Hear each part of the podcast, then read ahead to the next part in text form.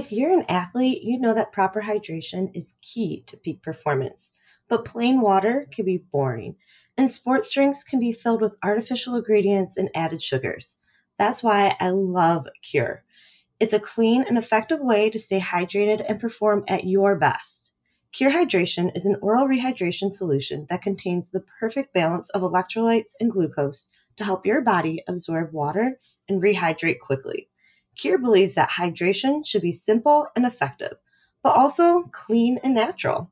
That's why they use only the highest quality plant based ingredients and avoid any artificial or harmful additives. Are you ready to combat dehydration? Try Cure today and feel the difference for yourself. Use code IMPOSTER for 20% off your order. Hello, and welcome to Imposter Women, the show that tells you that you are not an imposter. We're here to help you tackle your life and business goals unapologetically and with confidence.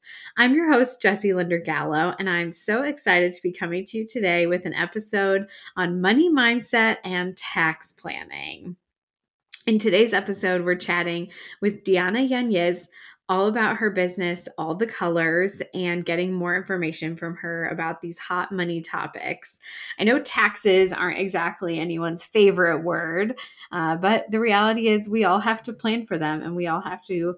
Uh, prepare for them and we all have to pay them. So, Diana has some great tips about getting in the right mindset for it, preparing our systems, and really aligning our values and systems with our money. She also gives some good takeaways as to how you can engage with a tax professional in this episode.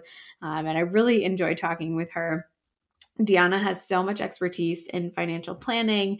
Um, you're also going to hear in this episode that I open up a little bit about some of my tax woes in preparing my own taxes. So you hear a mini therapy session there in the middle um, that was really, really awesome with Diana and thinking about how um, when it might be time to outsource some of these things as well. Without any further ado, let's meet today's guest. Diana Yanez's interest in personal finance led her to become a certified financial planner. As a certified financial planner, she wanted to do more than provide people with technical information, which led her to become a registered life planner enhancing her facilitation skills with compassionate inquiry training, and developing her community coaching program. Diana is owner of All the Colors, a financial planning company whose vision is to transform the state of money management for women of color and entrepreneurs worldwide. Diana, welcome to the show. We're so excited to have you on Imposter Women. Thank you, Jessie. I'm excited to be here. Yes. So, Diana, first and foremost, we'd love to hear more about your business and tell us a little bit more about yourself. Tell us everything we need to know about all the colors. well, like you said, the, the vision is to transform the state of money management. I help women create stable and supportive money systems for themselves, their loved ones, and their communities. A lot of the times we know what we should be doing with money, but that doesn't actually make that we do it. I think it's with everything, right? We know what we should be doing with our diet, with our exercise, with our money, and actually implementing it is different part of it. What I really focus, I help people both understand what's in their best interest and also start to implement it. As a certified financial planner, we were serving, we serve the top, um, the four to six percent of wealth holders so I was creating something that could serve a wider amount of people. And that's really the mission and vision of all the colors the top 40, 50, 60% of wealth holders. That's awesome. And I talk a little bit more about that, Diana, because you have a business that really is situated to serve underserved populations and to serve really a different community of people than most financial planners. Tell us how you came to that and like what that's looked like building a business in, in such a different way than your peers in financial planning. It's been a lot of trial and error in some ways. I've also felt very lifted by other financial planners because this is a something that a lot of us would love to do right? A lot of people, because the community coaching program that I created, it's not new to do group coaching. People just haven't figured out how to do it. And I'm still like, I've been doing this for 15 months. I'm still like refining things. Last year was very much the year where I built the program and I piloted it a couple of times. And this year it's like, how do I make sure that everyone knows about it, that everyone who needs this knows about it? What's it been like? It's, I wanted to be an entrepreneur before I wanted to be a financial planner. So that that gives me the drive to keep going, right? This um and finding out how well suited I am to be a financial planner than just on top of wanting to be an entrepreneur really moves it forward. Yes. That makes so much sense. I think some people just have that bug, right? Just have the itch uh, to try entrepreneurship. So tell us a little bit more about starting your business. So you said you're 15 months into your co- group coaching program. You're just a few years into your business in general. So tell us how this all came to be. The first iteration of this was very much a side hustle. So I know that's also part of the focus here, right? So I started off as a side hustle when we all got sent home because of the pandemic. Yes. So once I had that additional time at home, and also as a financial planner, our clients were not um, needing our support as much because we had no idea what was happening. So I was doing, instead of like my regular 40 hours, I was probably working 25 hours. So that mm-hmm. extra time, I started developing this money coaching. And again, that was part of what I've always, what that always has motivated me. A lot of times, financial planners will do like pro bono work. Yet, when you're working on something as deep as money, like a one time shot is often not enough for people because that's again just telling people the recipe without helping them learn how to implement it how to cook it how to really keep it in their life. Mm-hmm. and that's when i started testing it all in, all in many different ways and i um, i think i mostly just like made content at the beginning the first year. Eventually it got to a point where actually it, it started off with my traveling too so i'm a, I'm a digital nomad when I started traveling in July of 2021, I stopped working on all the colors. I've been working on all the colors for maybe a year and a half. And I was like, you know what? Just let me travel. Let me just enjoy the fact that I'm in Mexico or wherever it was that I was. And towards after six months of that, I had to just, I felt in me like I either have to commit to the firm that I work for or I mm-hmm. have to commit to my entrepreneurship and it was it was a really difficult decision because I loved my coworkers and a lot of the times people don't enjoy their workplace but I really did. Um, one of the things that made it easier was that I wanted to keep traveling and they were not they were like you traveled already 6 months like you need to come back to Philadelphia. so that that also moved me into entrepreneurship. That also helped helped move me in there. Yeah and then how did I get started? I I remember the first Monday of 2022, full time entrepreneur. Another friend of mine who's been an entrepreneur for 10 years. She um, makes jewelry. She makes like designer high end jewelry. We had a business meeting just to like set our goals for the week or our goals for the month. And that helped me feel like I wasn't an imposter, right? Like I wasn't pretending to have a business, but I actually did have a business. I was meeting with another business person and we were setting out our goals and yes. and community has been a big part of keeping myself on track. I also um, I hired someone to help me with marketing and she Corey Oberden, shout out to Corey, she helped me just think about she helped me speed things up because there's a part of me that just wants to research everything before I put it into action. But she gave me a timeline like, you actually need to have this much content. You need to be putting it out at this point. She gave me deadlines, like very tangible deadlines, which then helped me. All of the skills that I had as an employee of meeting deadlines, I just brought them into entrepreneurship. Because I think sometimes as an entrepreneur, it's like you have this big blank canvas. Where do you start? Right? So those those were the things that really the first 6 months like were very helpful.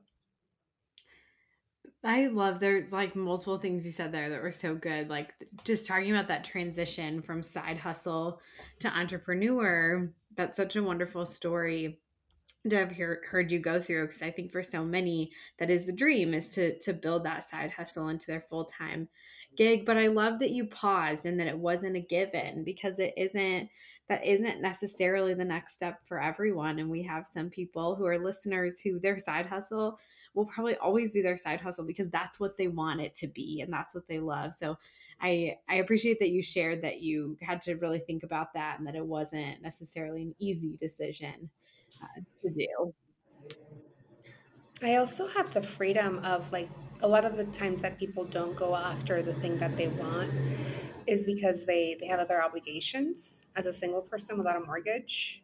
You know, a lot of the I didn't have those reasons. So then the only reason was sometimes fear, you know, fear of failure. Um, and that wasn't compelling enough to be bored. Just stay at my old job and be bored. and we all have that that fear of failure. Everyone shares that. So yeah.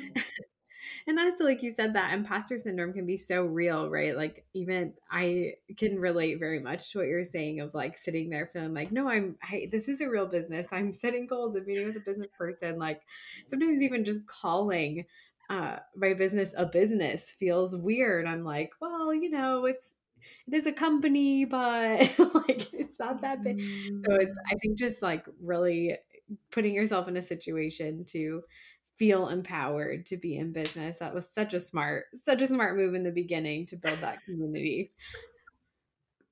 I love that.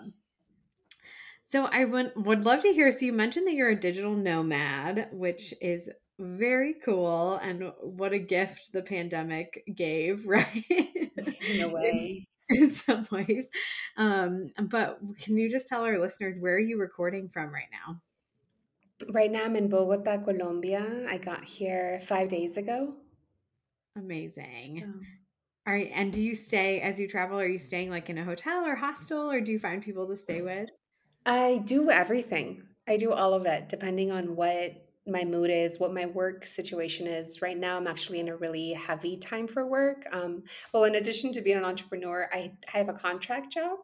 So I both have all the colors. I, I also work with high net worth individuals who are looking to bring their investments in line with their values. Mm. So, which is it's awesome. I get to work with both scales, with both ends of the spectrum, and like, and it's still very much the same work. And that work right now is going through its heavy season during spring. So we have client surge meetings in spring, client surge meetings in the fall. And as a digital nomad, when I look at my schedule, is how I decide where I'm booking and how quickly I'm moving. I'm probably I'm going to be in Bogota in this apartment for three weeks, and I have a total of ten. So digital nomading has made me all about thinking of my life in weeks, at least for me. I know some digital nomads will stay in a place for months. I do weeks. I have 10 weeks before I have to go back to the US for work. So I'm doing four weeks in Bogota, four weeks probably in Medellin, and then two weeks in Lima, Peru. And I have to go back up to Minneapolis for work and then a family event uh, in California. And after that, I haven't decided if I'm either going to go back to Mexico City, which is a city that I'm considering staying in more permanently, or if I'm going to go down to Santiago, Chile. Um, so, being a digital nomad is there's there's a wider amount of options. It's it's incredible, like the diversity in my life. A week traveling feels like a month in routine. Um, so it's just added a lot of vibrancy to my life. It also there's a lot of like every time I move, I'm looking for a yoga studio. Every time I move, I don't know where the food is. I don't know where the girl. There's a lot of like very mundane, repetitive things that get old. Um, and that's why I think most people only do it for a few years. Um, it's hard to find anyone who's done it over a decade. Yeah. You probably learned so much flexibility just having to totally readapt in every new place. So I'm I'm sure you use that in your business and in all parts of your life. yeah, I just my anxiety. I remember in January I was uh, collaborating on a workshop with some a group of other people, and one of the women said, "Oh, I'm just I haven't been able to settle back. I went home to visit family. I got back a week ago, and I haven't been able to settle back into the routine." And I sat there and thought, like, when was the last time that I had routine? Like, what does it even feel like to settle? Not that it's it's not. I just no longer need it in a way. Um, and sometimes I do. Sometimes I'm like, okay, this city that I'm in, I'm I'm partying too much, or I'm eating out too much, or like I'm doing something too much that's not in balance. But I feel more settled regardless of what's going on outside of me because digital nomading is so unsettling, you just have to learn how to live with it. Yes. I love that. That's very cool. Oh, so good. Thank you for telling us more about all the colors in your business. I'm sure we could talk more about your story for a lot longer, but for sake of time, let's uh let's dive into today's topic. So, we brought you on to talk more about money mindset and everyone's least favorite word, taxes. so, I'm really excited to hear from you about this and really dig into your expertise, Diana. So, tell us uh, first just from the perspective of money mindset right for for a new entrepreneur for any entrepreneur we have these blocks that get in our way and money is a core thing that we have to deal with to make a living and whether you like it or not money and taxes are part of this so what are some of the biggest money blocks that you see from your clients i'd love to hear from you um, are there any mindsets that you think could really help a new entrepreneur address their money more positively? For I was working with a, one of my clients who's a very creative, and one of the things that she had going on is that she thought that money systems would make her less creative. Mm. She thought that having like the other business account that was like the money was being sent to it and figuring out all of that number stuff, she thought that's just not for me. And through our work especially in the community coaching where she saw other people who had similar mindsets she realized that having stability would actually make her more creative because it would free up her mind right? It would free her up to do other things. So that's one of the mindsets of just thinking this this world is not for me is a big part of it especially sometimes as women. I mean women even if we're not directly told money's not for you like there's so many ways that we are still. Like for example women didn't really have access to credit cards in their own name or to like be able to take out a mortgage in their own name until 1974 right? So before that you either had to have like your uncle or your father your husband a random stranger who had, was a different gender like they had to vouch for you in order to get credit and those things are still we're still carrying them so sometimes as women we have that additional weight of thinking this world isn't for me. Entrepreneur, a big one is, especially when you're starting out, if you feel that your self worth is related to your income, mm. right? How do you separate that? Mm-hmm. How do you, well, yeah, how do you continue to stay on track to your vision as the thing grows? It takes a while for businesses to grow another there's there's like a million limiting beliefs the easiest way to get to our own limiting beliefs is to just consider like where do we get hung up on money what are the money stories that you heard growing up from from parents from significant figures in your family those are such good questions to ask too. So where do you get hung up on money and where are the money stories you've heard? That's like brilliant just to sit and think of. Like we love journaling here. I know journaling is one of the things we talk to our listeners about a lot. So there's a couple prompts for you for all the all the ladies listening. There's a couple right there is there talk a little bit more so i love that you talked about money systems and how they can really free you instead of bog you down because i think they can feel so daunting and so big and so ugh. Uh, mm-hmm. so it really is um, i love how you explain that that it really does free you up if somebody is listening and they don't have a money system at all or they feel like their money systems are a mess where do you recommend they start how do you start building that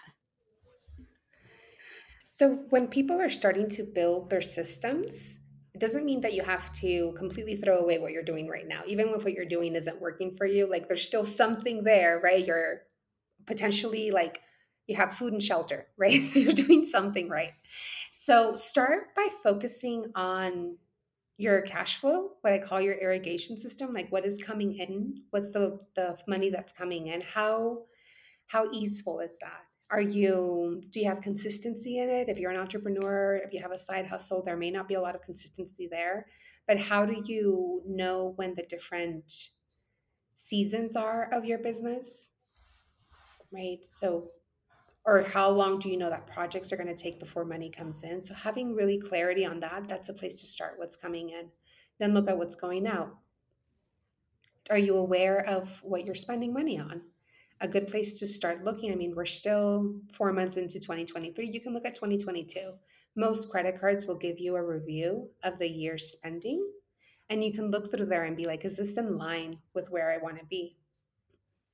Before people create their, their budget, their spending plan, which I call budget, I call budgets budgets because the, the word budget comes from little bag in French, just just a little bag, you know, where you put your coins and your IOUs. It's not a way for you to measure your self-worth or your skill at adulting. It's just a little bag, right? So it's meant to kind of take out the teeth from that word.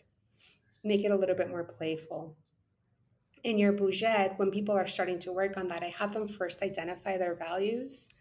There's a values exercise that goes from looking at all of the values available in the world to then limiting it down to 10, down to five, and figuring out your top five. And a value is something that when it's compromised, you feel like you don't you just don't feel like yourself.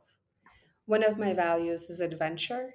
And when I was first out of college, I my income wasn't up for the adventure that I'm up for now. so I made sure I made sure to I lived in LA at the time in California.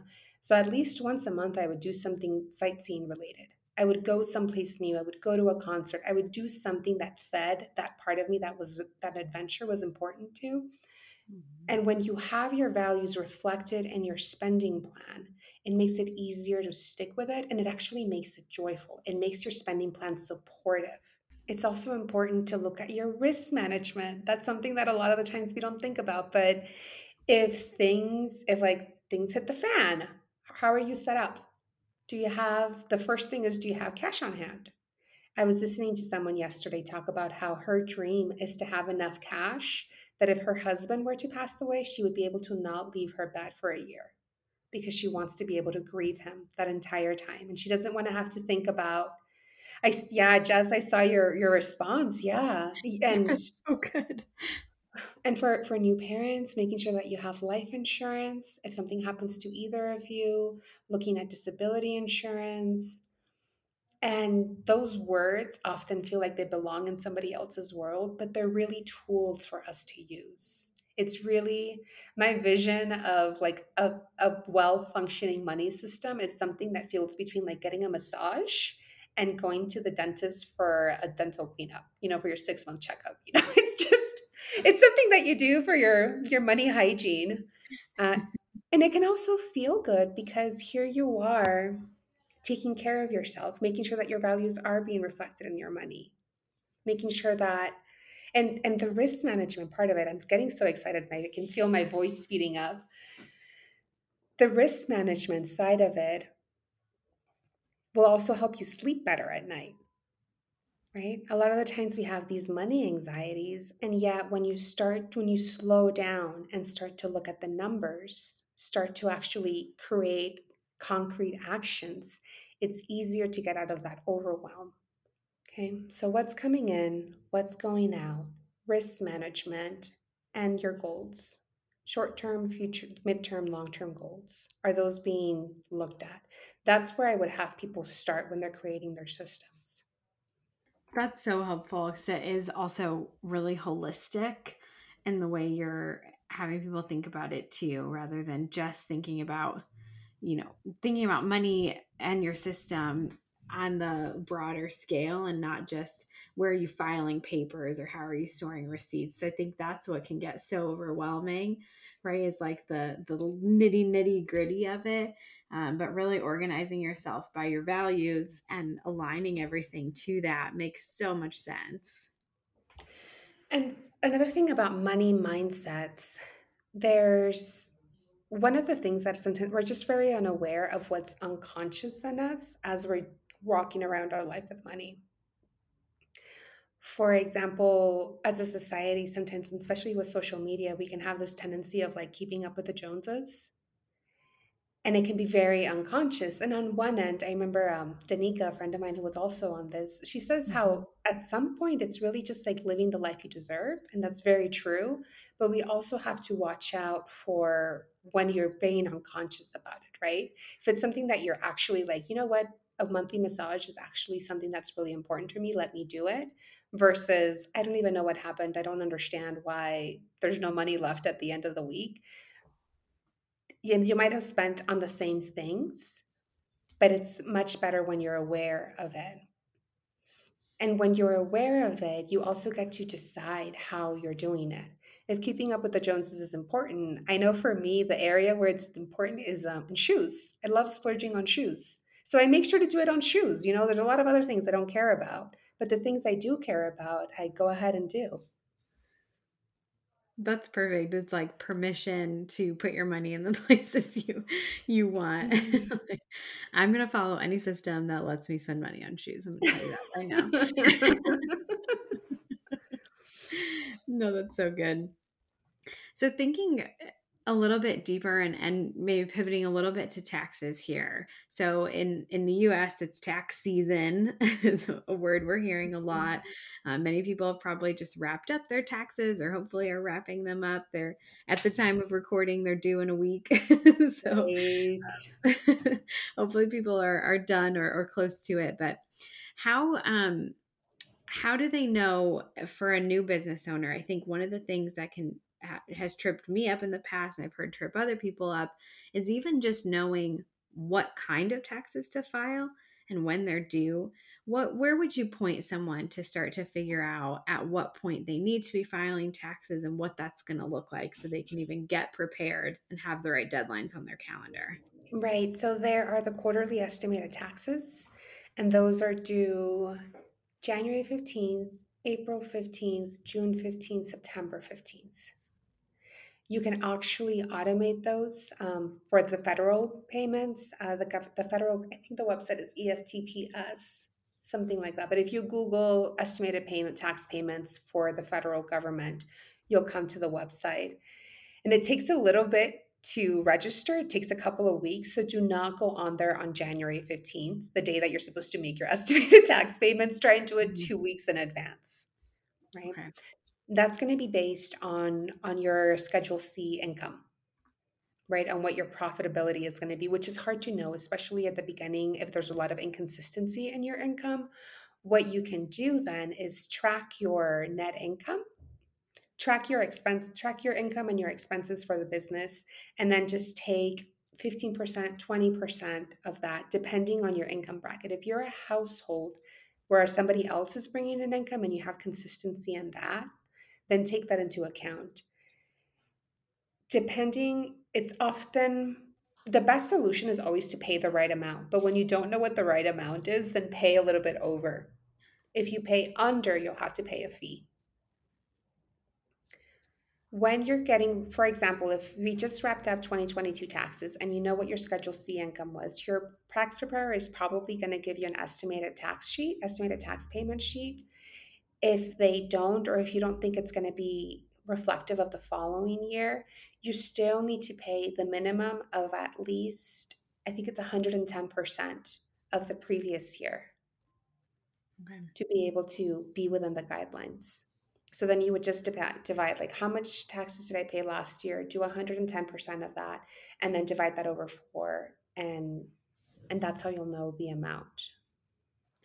I think something as you were describing that to Diana, you were saying, you know, your tax preparer is going to give you specific forms. And I think people don't realize that you can talk to a tax professional outside of January to April. You, can call them anytime, right? And start that relationship. So I know that's something um, that feels a little weird the first time you do it as a business owner because as an individual you you don't call your tax person outside of those couple of months um, but it actually can be really powerful and is that something you do with your clients as well and encourage people to do Yes, I do recommend that people stay in touch with their tax preparer because as the a year's income can change, it's helpful to to know ahead of time what their potential tax liability will be.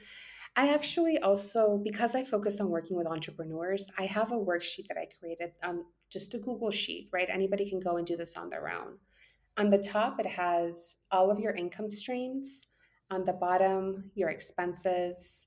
And then it just gives you your net income. And then multiply that by whatever you think your tax bracket is going to be for the year so that you automatically have that amount set aside for either those quarterly estimated tax payments or the tax payments that you're going to be doing later on if you're going to do it at the end of the year. 25% is the general rule of thumb. However, if you're higher income, you might want to do 30%, 35%. It's also great to use something like QuickBooks. I personally really like using Next, uh, I think it's Wave app Next, mm-hmm. because it's free and it's really intuitive. When I've ever worked with QuickBooks, I'm like, I don't really understand what this is doing. This feels difficult. So I just use the Next Wave app. And we used Wave for a while in our business and really liked it as, as well. So there's there is alternatives out there. Mm-hmm. QuickBooks can be expensive sometimes and maybe a little intimidating. So it's good to shop around. So as we close up tax season for 2022, how can a new business owner be thinking about so we talked a little about systems before we combine the two. How should a new business owner be thinking about setting up their books for 2023 and i am particularly interested in this question because Diana, I'm going to tell you, my books were a nightmare last year. I mm-hmm. put, dug myself into a terrible hole, and taxes were rough. So, so tell tell the me's listening right now, how can we not put ourselves in that situation next year? Can you can you tell me a little bit more about like what you mean by books? Do you mean like looking at your QuickBooks and looking at your Wave? Yeah, right. So like your whatever you're bookkeeping in, whether that be QuickBooks or Wave or a notebook, however you're doing your your bookkeeping.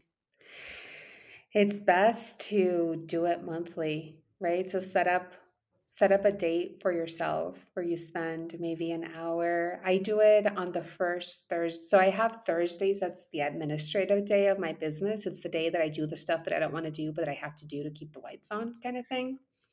And the first Thursday of the month, I spend time on my Wave app preparing that. So, and you can make it into, again, something between going, getting a massage and going to the dentist, right? Maybe you want to get your, maybe you buy a, a cup of coffee that day or you buy yourself flowers on that day. Do something to make it feel more enjoyable and take breaks. So setting up your books means doing it consistently. It's kind of what I'm saying, like coming back to it consistently and figuring out a way to do that. If you're not doing it, then the question is like, well, what's what's getting in the way of you doing it? Right? So if, can I ask you about what happened for you? Oh, yes. I think I just fell into the classic trap of like like you said, there's things you have to do for your business that you just don't want to do for your business. And bookkeeping is that thing for me. so mm-hmm. I had the best of intentions. I had my like folder system set up of like receipts as they came in and copies of checks and all that kind of stuff. And I had all the best intentions, and it just like one month turned into three months, turned into six months. And I just had a mountain of bookkeeping to do to even begin to do our taxes. Would you be willing to hire someone to do that work for you? I don't know if we're there yet, but that's a great question. How how do you know when you're when you're ready for that? You know, when you're talking to a client, like when is it time to outsource that? I think it's very similar to when is it time to outsource house how, um, house cleaning. Mm. I remember being in a group of circle in a women's circle, and they were all very high earners, and several of them were just not able, willing, ready to hire a house cleaner because in their mind, they should be able to do it on top of everything else. Mm-hmm. Or they didn't want to spend the money that way. They thought it was a frivolous way of spending their money. So, bookkeeping, very similar to house cleaning. When is the time to do it? If you can afford it, right? That's the first thing. Are you able? Is it gonna if you're if you're gonna go into debt to do bookkeeping, don't do it. It's not the right thing. Just like if you're gonna go into debt for house cleaning, do not do it. If you're not gonna go into debt, maybe you can, right? If it's gonna help you sleep better at night, if it's gonna make tax season easier the following year. That's so good. I love that analogy.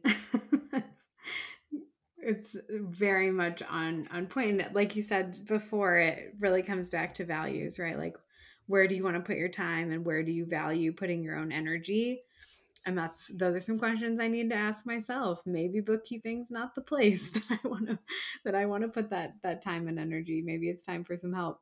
And there's there's absolutely that's one of the things that I love about the way that I do money coaching. That a lot of the times we look at numbers, we look at money and we think it's math. It's actually psychology. Because otherwise I would say never hire anyone for bookkeeping. It's something you can do yourself. Why sleep when you could do your own bookkeeping, you know? Why sleep when you could garden yourself, when you could deep clean your house like and that some people have that mindset and that makes them happy i like bookkeeping i do not like house cleaning the thing we can do and the thing that we want to outsource so. I think this has been really helpful even just like thinking about getting started with taxes and how to kind of get set up with systems and things. Um, we talked a little bit about softwares and systems. Would you maybe just give a little bit more information um, on how someone might go about like picking a system or picking kind of a software to use for organizing their, their information? My focus in my business is very much on money coaching, money mindset. I've created a lot of very, um, very simple systems. I don't use a lot of apps and that that's personal preference because as a as an entrepreneur you get to decide where do you want to keep your focus some people really love being up to date with apps and that's a place where they can really shine that's not where i shine instead i help people find their own apps some of the apps that i know of for cash flow are mint i know of ynab i know there's there's several out there on the other end of it, though, it can be really, really helpful if you're getting in touch with your expenses, with your outflow, to do it by hand. There's something, um, if, for example, if you journal, right? Journaling on a computer has a different feeling to journaling with your hand because your body memory is also being involved much more than if you're having it automated.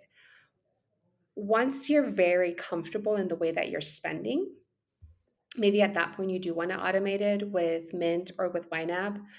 And for some people, if we're talking specifically about cash flow, they actually don't really need to be as deep in the weeds with it.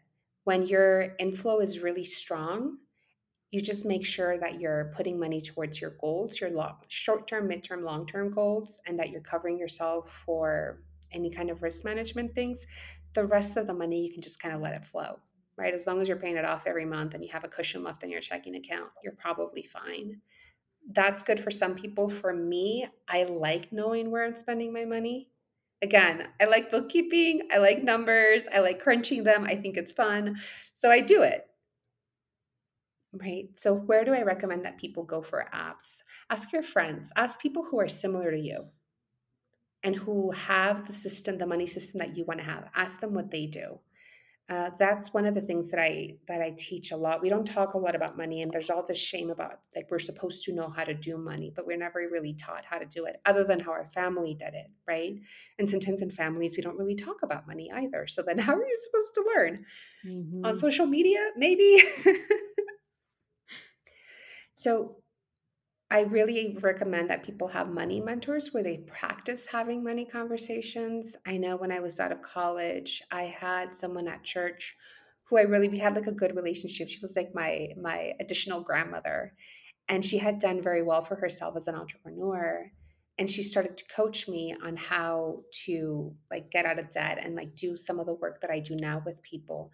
But she also showed me how she was changing as she grew older when her husband passed away, she went from having, she like upgraded her home. Some of the things that she put off, she started to do them. And she reminded me, like, these things, this money that we save, we, we have to make sure that we enjoy it too. So I saw that shift in her.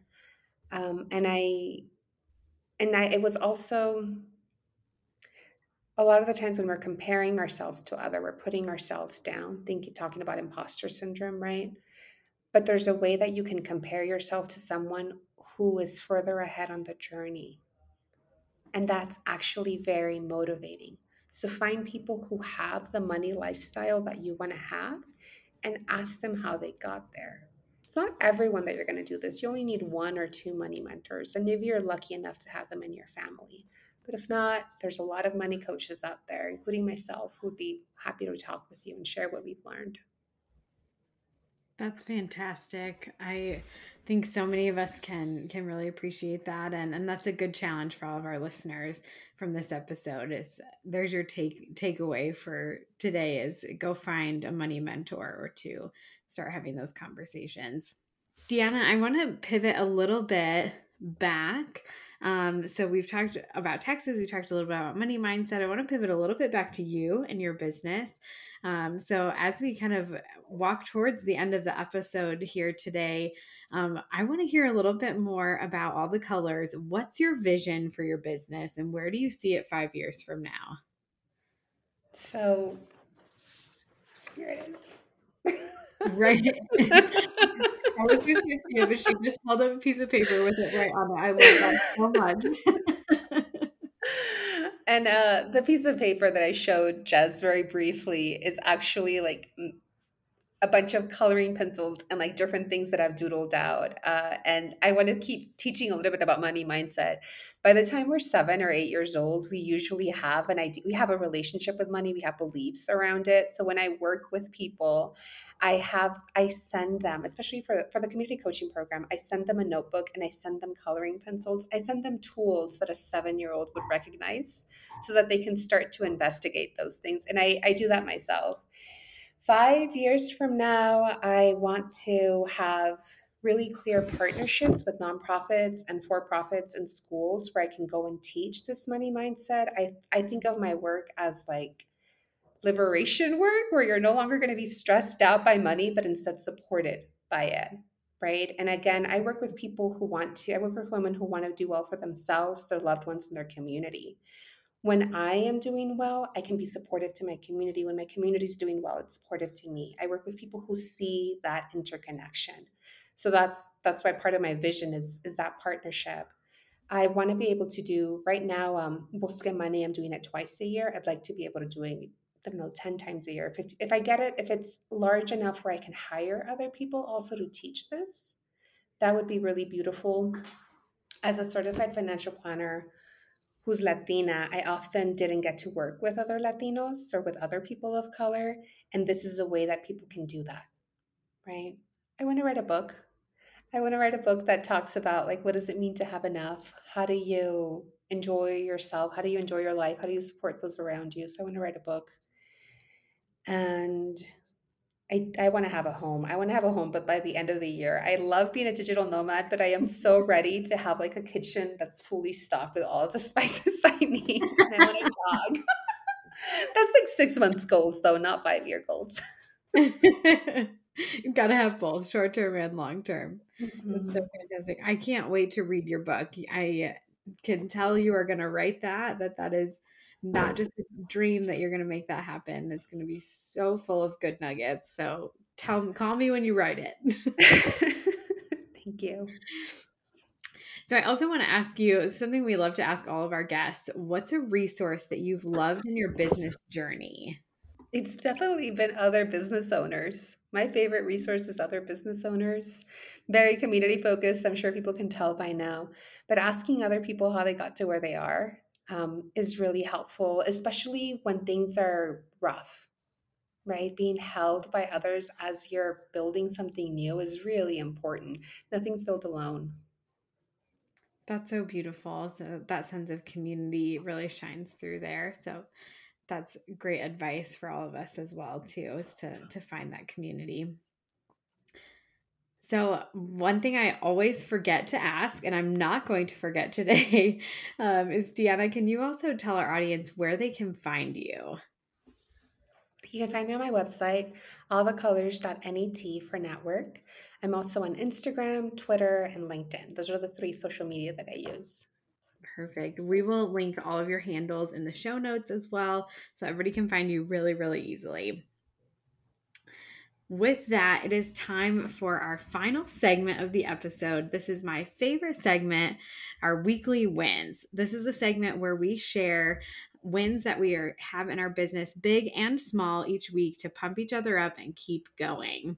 I'm so excited to hear what you've been up to in your business this week, Diana.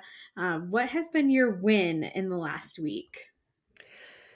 Well, last year the focus was really on building the product that I have. And this year, the focus is on telling people about it. And I started a nine week outreach program this week. So, yesterday, mm-hmm. and I have a friend who's my accountability partner. And every time I'm going to reach out to someone that I don't want to reach out to someone, I'll, I'll text, I'll text them.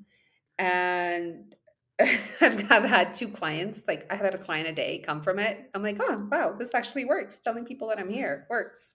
So it's it's not what I expected for some reason. That's and fantastic.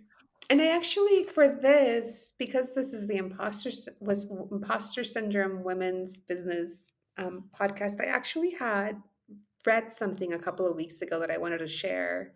Yes. This is from a book called. this book is called The Healthy Love and Money Way by Ed Combs. And he has a section here where he defines the essence of imposter syndrome. And the, the essence of imposter syndrome is I am not good enough to be here. I do not belong here. I don't deserve to be here. And he says that to compare that to secure attachment. So, this is a book about attachment styles. And in secure attachment, we say, I am good enough to be here. I do belong here. I deserve to be here.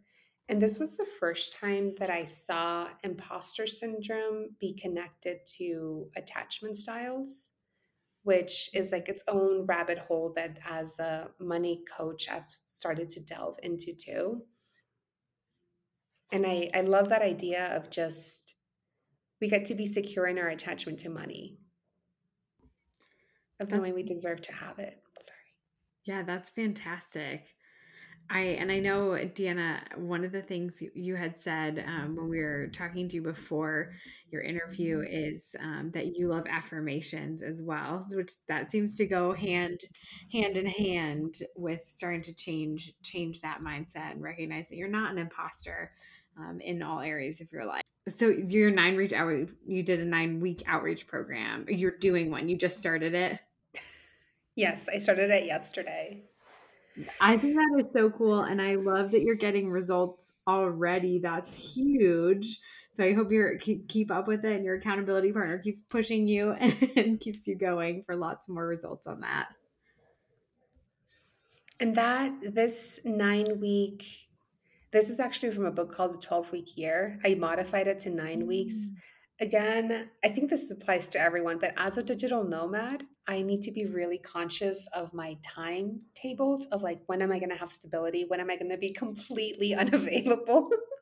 mm-hmm. Because that's one of the things that I was able to build into my life, going to places without an internet, right? And then I can't I can't work other than write.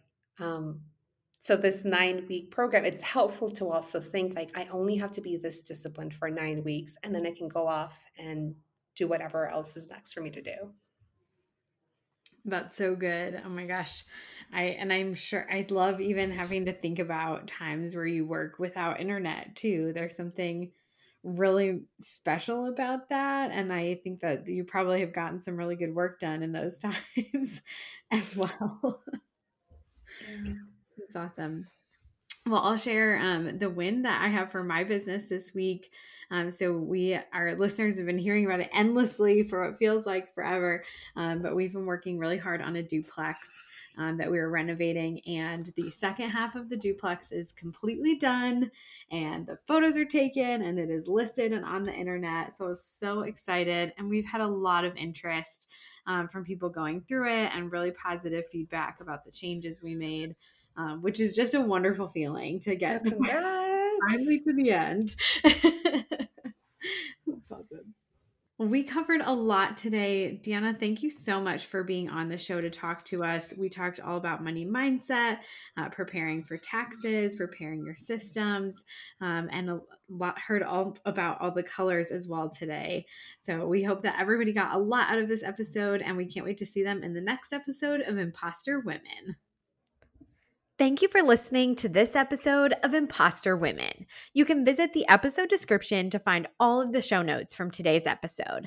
We'd love if you would send us your weekly win at imposterwomen at gmail.com and leave us a review wherever you listen to podcasts to help others find this community. Be sure to tune in next week as we continue to help you chase your dreams unapologetically. See you on the next episode of Imposter Women.